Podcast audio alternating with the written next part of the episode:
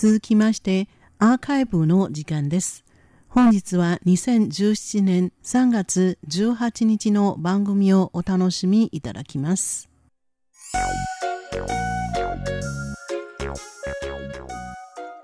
リスナーの皆様、いかがお過ごしでしょうか？宝島再発見の時間です。この時間では台湾の観光に関するいろいろな話題を取り上げてまいります。最初の話題は塚越がお届けいたします。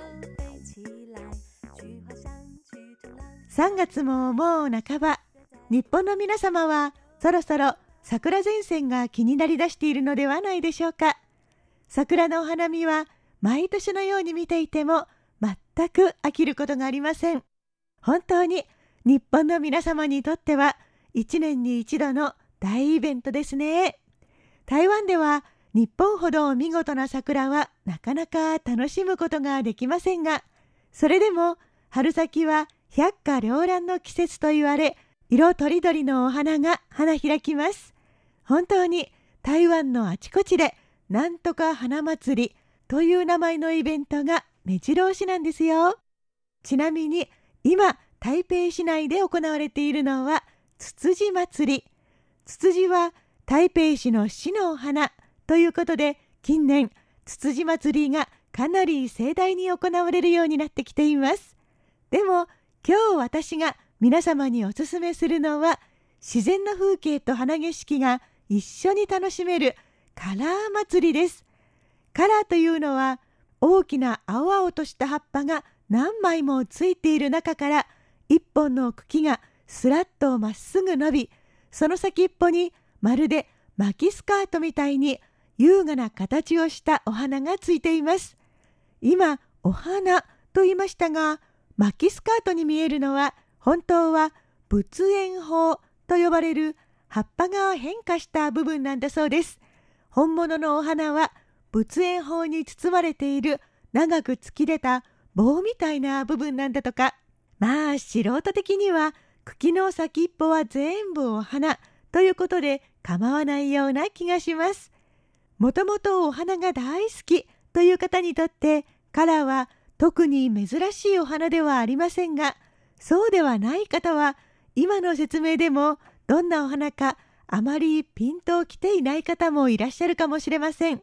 一つ誰でも知っていてカラーにとてもよく似たお花が日本にあります。水芭蕉です。お互いに里芋の仲間ということで似通っている部分が多いようです。でも基本的に水芭蕉は日本では尾瀬よりも北の寒いところを好み、カラーは西日本に多く見られると言います。さて、前置きが長くなりましたが、見渡す限りのカラー畑が広がる絶景を楽しむカラー祭りが今月24日に始まります。カラーは日本でも栽培されていますので、珍しさという意味ではそれほどでもないかもしれませんが日本では一般的に5月から6月にかけて咲くと言われます。でも台湾ではカラーは春の花。3月中旬から4月下旬にかけて見事なくらいに咲き揃います。日本ではまだ見られない満開のカラーを一足早く堪能する楽しみもありますしまず何よりも台湾の自然の中で見るカラーの美しさは格別です。カラー祭りをやっている時に台湾にいらして、これを見ずに日本に帰るのは本当にもったいないと思うほど見事ですので、ぜひともご覧になっていただきたいと思います。気軽に台北市から日帰りで行けるんですよ。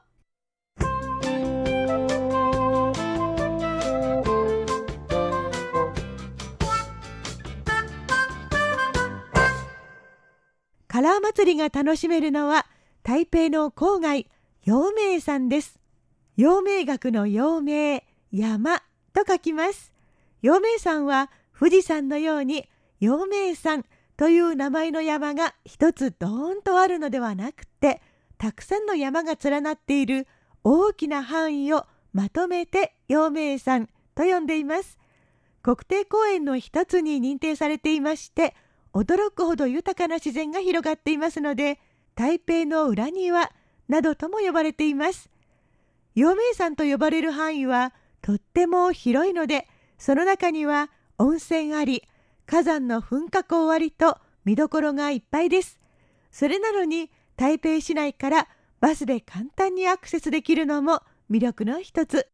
カラー祭りの会場となるのもこの陽明山の上なんですよ。タケノコの竹、子供の子、湖と書いて筑紫湖というところです。ここの海抜はおよそ670メートル。それほど高いわけではありませんが、ちょうど四方を山に囲まれた窪地のような地形になっています。この辺まで登ってくると山のふもとよりも随分と涼しくなるんですよ。そしてこの辺りは霧が出やすい場所でもありまして、うっすらとベールをかけたような幻想的な景色になることでもよく知られています。そして山からたっぷりと湧き出る清らかな水。これらのすべてがカラー栽培にぴったりだということで、ここには辺り一面見渡す限りのカラー畑が広がるようになりました。ちなみにカラーには白やピンク、黄色などいろいろな色がありますが、ここで栽培されているカラーの大部分は清らかな白。これがまたカラー畑をより風情あるものにしています。四方を緑の山に囲まれた窪地。見渡す限りの緑のカラー畑。どこもかしこも緑色の山里に、すっきりとした白い花が満開になりますと、本当に綺麗なんですよ。カラー畑の中に入り込むような感覚で歩ける遊歩道がありますので、ゆっくり、のんびり遊歩道を散策するだけでも、まるで別世界に来たような気持ちになれて素敵です。もっとアクティブに楽しみたい方はカラー摘みも楽しめます。筑紫湖には数えきれないくらいたくさんのカラー農家が軒を並べていまして、大抵どこでもカラー摘みを体験させてくれます。カラーは湿地を好む品種が多いので、お花を摘むとき泥だらけになってしまいがち。ですから、靴や服が汚れないように長靴に履き替え、作業着を羽織って畑の中に入り、ハサミを使って一本一本お気に入りのカラーを摘み取ります。もちろん長靴や作業着は農家さんの方で貸し出してくれるんですよ。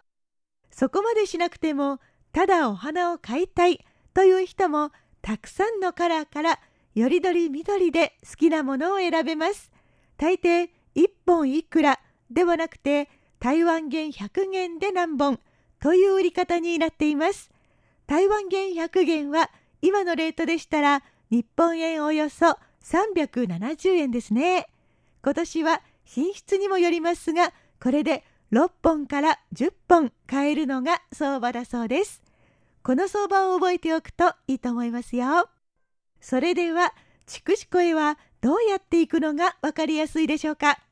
陽明山は台北市内からいろいろな方法で行くことができるんですが、その分たくさんありすぎて初心者にとっては選ぶのがちょっと大変なところがあります。今日は初めての方でも迷わずに行ける比較的簡単な方法をご紹介します。まず、台北っ子の通勤通学の足、MRT、台北新交通システムで石ころの石、麻雀牌のパイと書いて石牌という駅まで行きます。この駅前から小さいアラビア数字の8と書かれた小型バスが出ます。このバスに乗るとそのまんま筑紫湖まで行くことができます。乗車時間はおよそ1時間を見てください。わかりやすいですよね。ただ、ミニバスなので、ちょっと乗り心地は良くないかもしれません。ご了承くださいね。でも、筑紫湖に到着したら、それまでの疲れをパッと忘れるくらい素晴らしい絶景が広がっています。日本の皆様にぜひともこの感動を味わっていただきたいと思います。宝島再発見前半のご案内は塚越でした。こちらは台湾国際放送です。